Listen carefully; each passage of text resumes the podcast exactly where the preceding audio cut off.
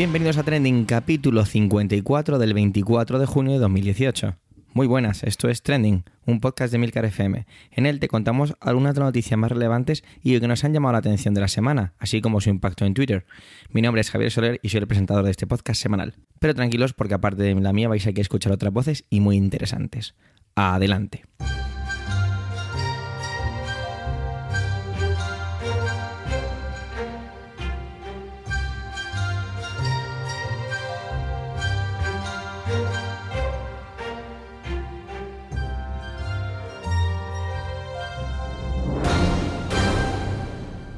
¿Qué tal esos cuerpos? Algunos estaréis pensando, Javier es profesor, por lo que está ya de vacaciones, como el viernes acabaron las clases. Entonces empiezan a aparecer en vuestra mente las típicas frases sobre los profesores y las vacaciones. Qué bien vivís, tenéis más vacaciones que nadie, todo el verano para vosotros, anda que os quejaréis, y tantas otras. No voy a meterme en defender nada, simplemente diré que no estoy de vacaciones, hasta el 20 de julio nada. Ahora me toca campamento. Pero dejemos de hablar de cosas que aún no han llegado, como son las vacaciones, para hablar de otras que sí han pasado. Por ejemplo, ayer 23 de junio pasaron un par de cosas en el mundo. Bueno, mentira, pasaron muchas cosas en el mundo, pero un par de ellas seguro que te pasaron inadvertidas, o por lo menos una de ellas. Y es que el que os habla cumplió ayer 33 años. Madre mía, 33 años, qué raro decirlo, es un número que no tiene ninguna musicalidad. También, como sucedería con los estereotipos y típicas respuestas de las vacaciones, he recibido la típica felicitación de...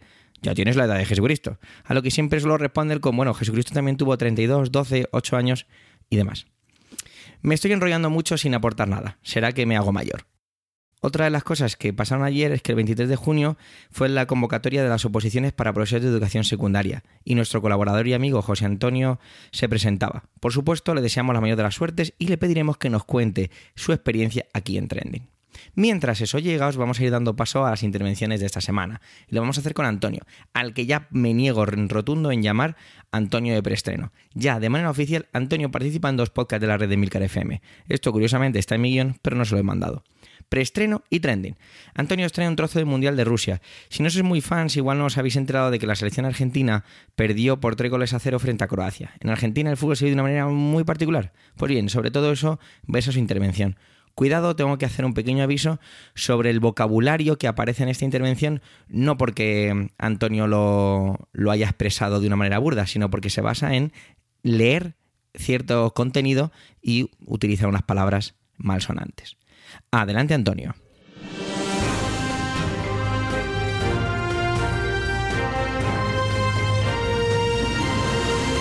Saludos, soy Antonio Rentero del podcast Preestreno. Y esta semana aquí en Trending no voy a hablaros de cine, ni tampoco de series de televisión. Os voy a hablar de una extraordinaria confluencia entre la riqueza del idioma español, la afición de los argentinos por el fútbol y por su selección nacional, la pasión desmedida y la imaginación de quienes buscan en la injuria, en el insulto y en el ánimo peyorativo vías de expresión hasta ahora inéditas. Una de las tendencias en estos últimos días en las redes sociales ha sido la cantidad, la calidad, el ingenio y la originalidad de los tweets, sobre todo los tweets, que han vertido los aficionados argentinos como consecuencia de la mala carrera de los últimos años, pero especialmente del pésimo papel que la selección argentina de fútbol está haciendo en el Mundial de Rusia 2018. Y quizá el momento en el que la explosión ha sido prácticamente atómica ha sido en el partido que enfrentó a la selección argentina contra Croacia, una selección que es buena, pero realmente Argentina se supone que es uno de los grandes clásicos del fútbol, uno de los mejores equipos del mundo, pero que su situación actual y de los últimos años es ciertamente lamentable. El resultado fue Argentina 0, Croacia 3, y así es como lo vieron algunos tuiteros. Voy a hacer un pequeño ejercicio de estilo para que podamos reflexionar y deleitarnos y degustar, como creo que se merece, este enriquecimiento del idioma español En lugar de tratar de imitar el idioma argentino, estamos hablando de textos de Twitter, escritos todo con mayúsculas, ya saben, denme mayúsculas más grandes, sin ninguna coma, sin ningún punto, sin ninguna indicación de la inflexión, pero que todos imaginamos leídos por alguien con acento argentino y con una fuerte carga de ira en su voz. Voy a jugar a todo lo contrario, a leerlos desapasionadamente, tratando de encontrar las pausas y las inflexiones para que podamos disfrutar, como digo, de la riqueza del idioma español. Quiten a Sampaoli y pongan un paragüero. Quiten a Sampaoli y pongan un zapato. Un ciego aborto de ballena daría mejores resultados. Sampaoli, dimita. Sampaoli, puta termita alérgica a la madera. Sampaoli, hace algo, hijo de puta. Mete a Maradona. Bájalo de la tribuna todo gordo y farlopero, o algo. La puta madre, hijo de remil putas. Hacete un enema de dulce de leche y caga cubanitos, forro, hijo de una carretillada de putas con sida. Enzo Pérez, hijo de 800 civilizaciones de rameras bíblicas. ¿Cómo carajo vas a fallar esa? No tenés piernas, tenés dos pólipos benignos. Que alguien vele a cajón cerrado a ese muerto, carajo. Caballero, la concha de la lora, sos un puto tetrapléjico, puto tarado, catador de líquido preseminal, quiero morirme, sos una mierda, violador de peines, pajero de brazers. Caballero, ¿qué tipo de dislexia tenés, mongolo? ¿Te dio un cortocircuito neuronal? Aborto deseado, sos peor que cualquier bug del FIFA, sos peor que cualquier cáncer. Anda a hacerte un pozo y no salgas hasta que te crezca vello. Poné a Pavón y Dybala, por favor, Sampaoli, hijo de un camión lleno de putas rusas. La recalcada concha pelona de tu madre. Nos estamos muriendo de nada, minion de mierda. Estoy hasta los huevos de que solo brinques como pelotudo en el área técnica. Hace algo, sorete de mierda. Argentina, no jodas. Jugamos contra un equipo que utiliza el mantel de mi abuelita como camiseta. Sampaoli, cabeza de termo, no me falles, te lo pido. Caballero, pilo de tu reputa madre, colorado rompebolas, chupahortos despelucados. Voy a cortarme las bolas para no recordar a la rechingada puta madre de Sampaoli y a vos, tobogán de piojos. Te odio, Sampaoli. Odio que seas nuestro seleccionador. Odio tu cabeza calva. Odio que camines de un lado para el otro haciéndote el nervioso. Odio que no se te caiga una idea de esa pelada. Y por sobre todas las cosas, odio a tu hermano caballero. Podría seguir, porque hay infinidad de tweets, pero me he circunscrito a estos que aparecen recogidos por una página web cuyo enlace tendréis en las notas del podcast.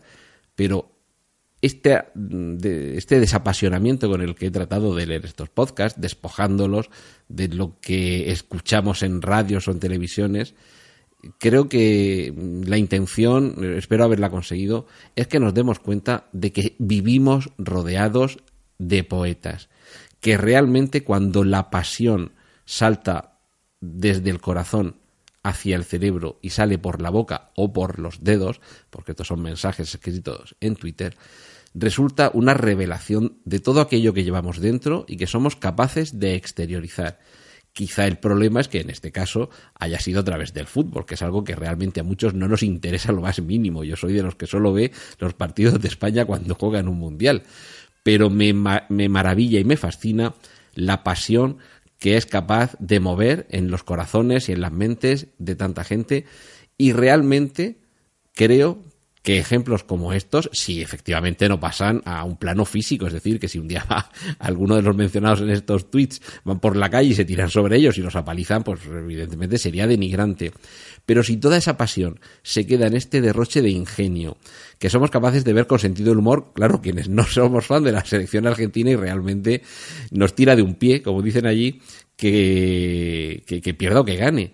Pero si realmente todos fuéramos capaces de volcar nuestras pasiones de esta manera, una manera ingeniosa, que podemos llegar a ver como divertida, a pesar de que efectivamente son comentarios muy hirientes, creo que si todos fuéramos capaces de enfocar las pasiones desmedidas en un modo que quede atenuado y no vaya más allá, y además con ello incluso somos capaces de estrujar nuestras meninges para ver todo lo que da de sí las costuras de nuestro idioma, es posible que quizá nosotros no seamos más felices, aunque esto no deja de ser, estos tweets me refiero, no deja de ser una válvula de escape, pero sobre todo seríamos capaces de hacer felices a otros que leyéndolos, como espero haberlo hecho, desapasionadamente, por lo menos nos arranca una sonrisa en los labios, nos permite comprender realmente lo mal que lo están pasando los aficionados argentinos, y realmente la comprensión y la empatía al ver cómo alguien lo pasa mal, aunque lo exteriorice de esta forma que nos puede parecer tan divertida, es posible que contribuya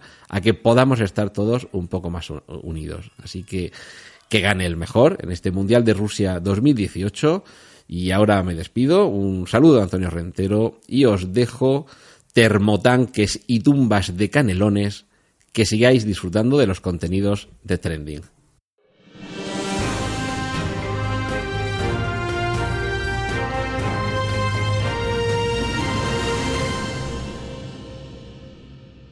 José Miguel, al que también a partir de ahora será José Miguel, de Están Estos Romanos y Trending, nos trae una historia de la semana relacionada con uno de los temas que anunciaba la presentación, las oposiciones al profesor de educación secundaria, más concretamente localizada en Murcia, cuna de esta red de podcasting. Muchas gracias y adelante, José Miguel.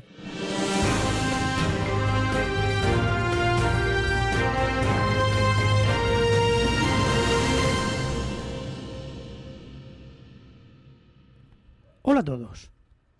Supongo que ya habréis notado el cierto tufillo a zarangollo que en múltiples ocasiones impregna los podcasts de esta red. Y es que la murcianía de su director y de muchos de los colaboradores tiene que salir por algún lado. Por eso me vais a permitir que hoy trate un tema cuyo origen es regional, pero cuyas consecuencias trascienden a todo el territorio nacional. En el verano de 2012... la Consejería de Educación de la Comunidad Autónoma de la Región de Murcia decidió que no iba a pagar las vacaciones de verano a los docentes interinos. Al acabar el curso escolar, los despediría, pagando, eso sí, su correspondiente finiquito, y los volvería a contratar al empezar el siguiente curso, pasada la época estival.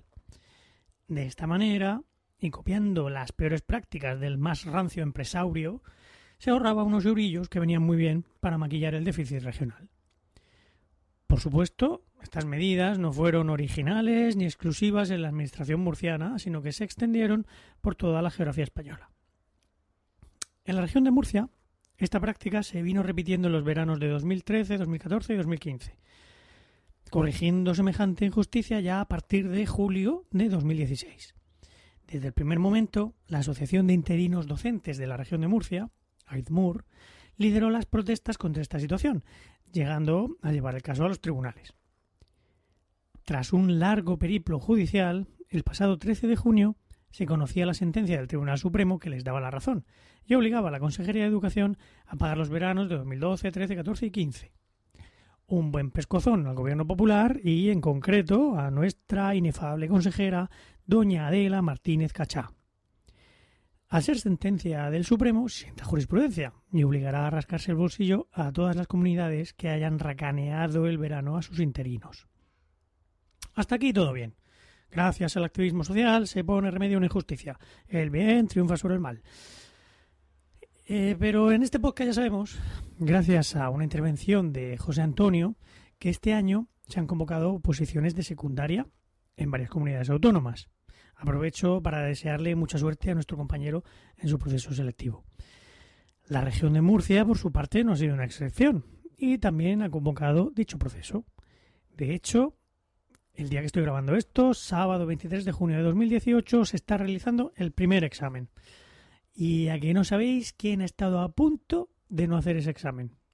Pues Ángel Luis Hernández, el presidente de AIDMUR. ¿Y por qué el presidente de los interinos no se iba a presentar a las oposiciones?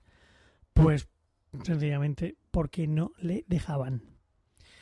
El señor Hernández realizó telemáticamente, como este año era todo telemático, el proceso de inscripción y pagó religiosamente los 79,40 euros que le pedía la consejería para admitirlo. Sin embargo, para su desesperación, vio cómo no aparecía ni en las listas de admitidos ni en las de excluidos al proceso selectivo. Según la consejería, todo se debe a un fallo administrativo o un error informático que ha dejado fuera del proceso a 17 interinos.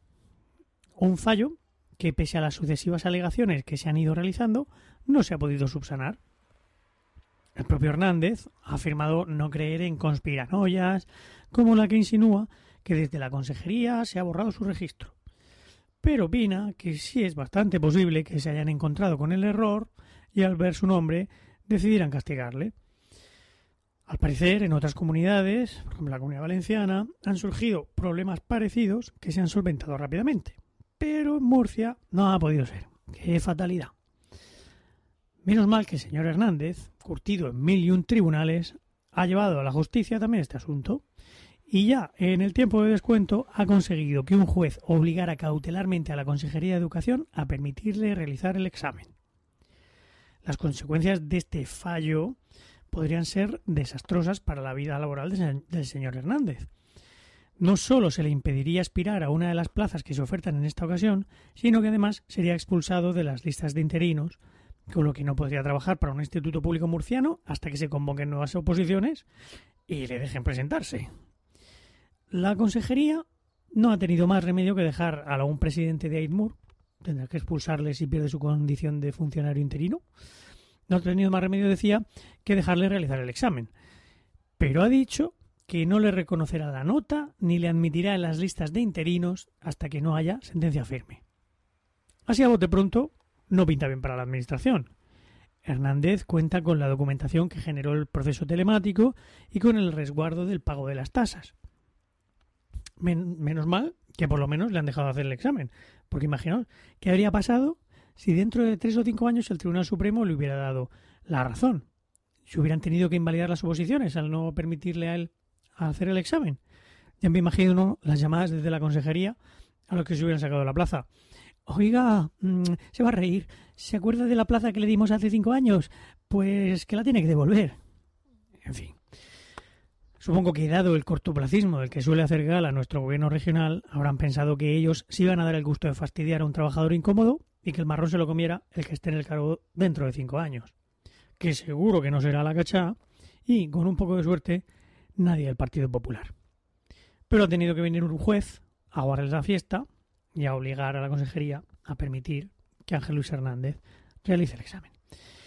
Bueno, pues eso es todo. Como siempre, muchas gracias a los que habéis llegado hasta aquí. Y si conocéis a alguien que no haya llegado, le das las gracias de mi parte. Hasta pronto.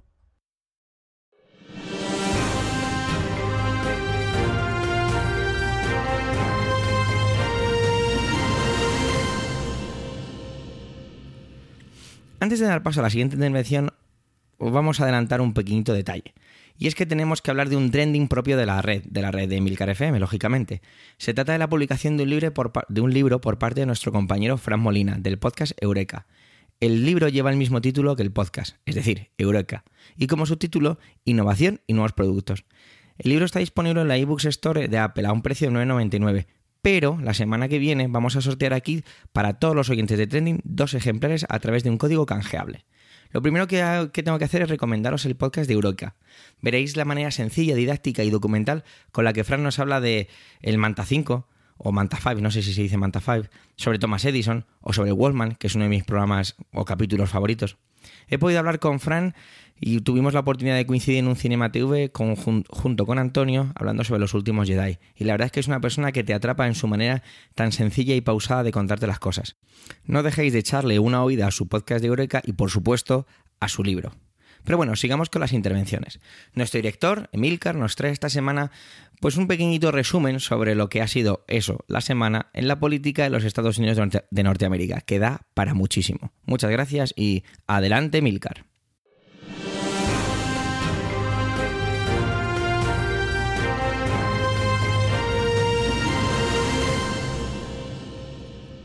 Mi intervención de hoy está basada en 3 tweets de Ángel Domínguez. @Ángel Domínguez es, entre otras cosas, traductor y seguramente ha traducido al español muchas de las aplicaciones que tienes en tu teléfono. En ocasiones, Ángel publica tweets escritos en inglés y los cita haciendo su propia traducción, lo cual pues nos permite comprender más de cerca muchas de las circunstancias políticas que ocurren en estos momentos en Estados Unidos. Os leo el primero de estos tweets. Dice Ángel: a Sanders, la portavoz del gobierno Trump, la han echado de un restaurante. Esto es una explicación muy sencilla e interesante de lo que ha pasado. Y cita un email donde se habla de que en el restaurante Red Hen llega esta señora, Sarah Sanders, a cenar o a lo que sea. La dueña ve que entra, le pregunta a sus trabajadores, inmigrantes, gente del colectivo LGBTQ, que si quieren atenderla. Ellos dicen que preferirían no atenderla y ella le hace una parte y le pide que abandone el restaurante. Evidentemente esto trae el revuelo que uno podría imaginar y Ángel nos traduce otros dos tweets de esta cuenta, en este caso de la cuenta Arquímedes 2020, que es una cuenta de resistencia civil a todo esto que está ocurriendo. Dice, los dos tweets dicen lo siguiente: estimados Ari Fleischer y Presek, es decir, cita aquí a un periodista de Fox y a la propia cuenta oficial de Sarah Sanders como portavoz del gobierno de Trump. Siento que no tendieran a Sarah anoche, pero quería aclarar varias cosas. No nos alegramos de que la echaran, no deseamos eso.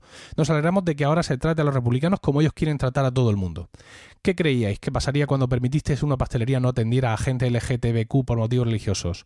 ¿O cuando Hobby Lobby quiso negar contracepción a las mujeres? ¿Cuando médicos no quisieron tratar a gente trans? Todo por causas morales. Estos tres tweets son una pequeña muestra de la separación tremenda que está teniendo la sociedad norteamericana a causa del gobierno de Trump. En una semana en la que no se puede caer...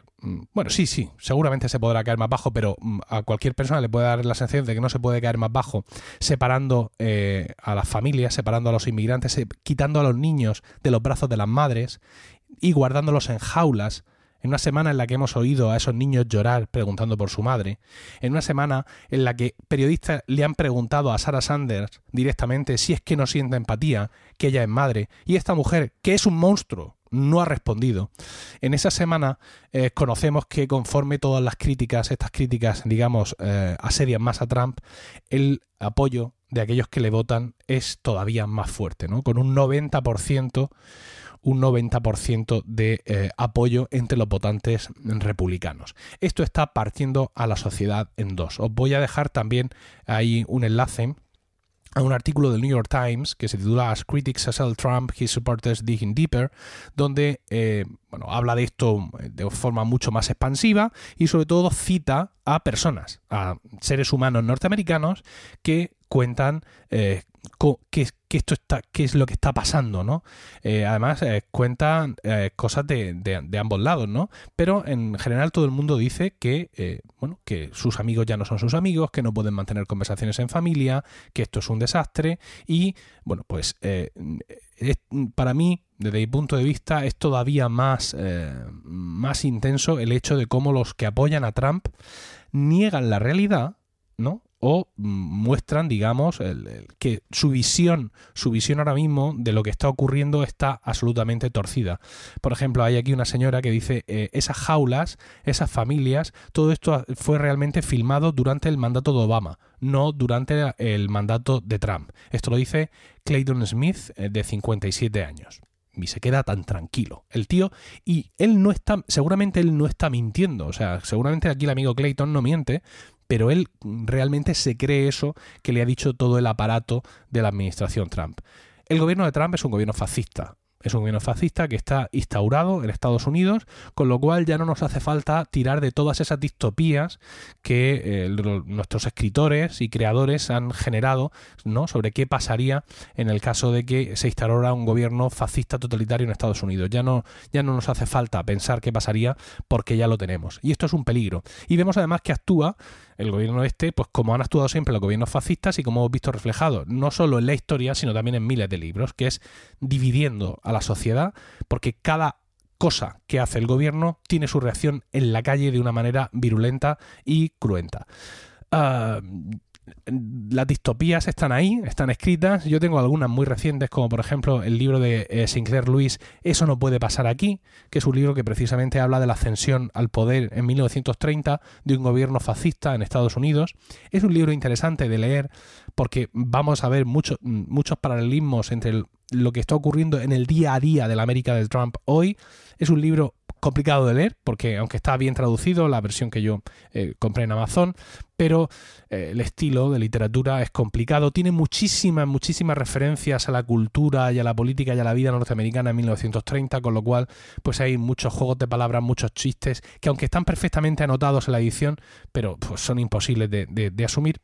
Y la verdad es que ves esas dos distopías, trata de repasar los libros de historia para ver cómo fue la ascensión al poder de Hitler, por ejemplo, y ver lo que está pasando en Estados Unidos, y se te ponen los pelos de punta, ¿no? Realmente, con ese 90% de soporte republicano, uno no sabe qué es lo que va a pasar en noviembre. Hay elecciones en Estados Unidos, hay renovación de las cámaras, y eso nos va a decir mucho de con qué Estados Unidos vamos a poder contar, porque la última vez que el fascismo se alzó, teníamos a Estados Unidos de nuestra parte, por así decirlo, de parte de la decencia, pero eso desgraciadamente ahora mismo no ocurre, lo cual hace que se me pongan un poco los pelos de punta. Y esto es lo que quería comentaros. Parece que no hay esperanza, por así decirlo. Parece que la sociedad norteamericana, o al menos una gran parte, está enferma y está podrida por dentro, por decirlo de alguna manera suave.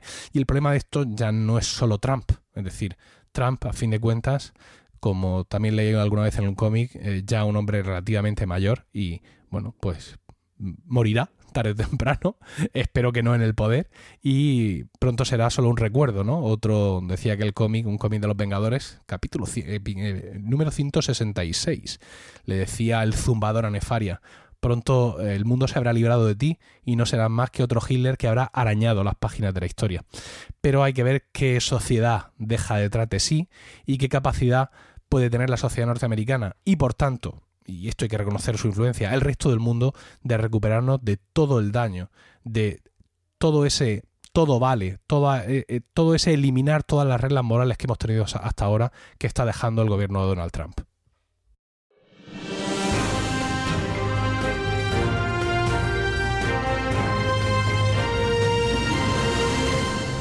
Mi empeño por no traer noticias feas se inició el lunes, y la semana no me la ha puesto nada fácil. Más sobre la manada, que parece incluso convertirse en una especie de marca. Estados Unidos abandona el Consejo de Derechos Humanos de la ONU, y más todo lo que os acaba de contar Emilcar. La bronca de Macron, un estudiante que le llama Manu. Reconozco que en esta me reí un poco, sobre todo de la cara del chaval, aunque parecía un discurso viejuno, pero claro, como lo hace alguien relativamente joven. Rajoy con la vuelta a trabajo como registrador, aunque bueno, la noticia fue más que llegó 50 minutos tarde.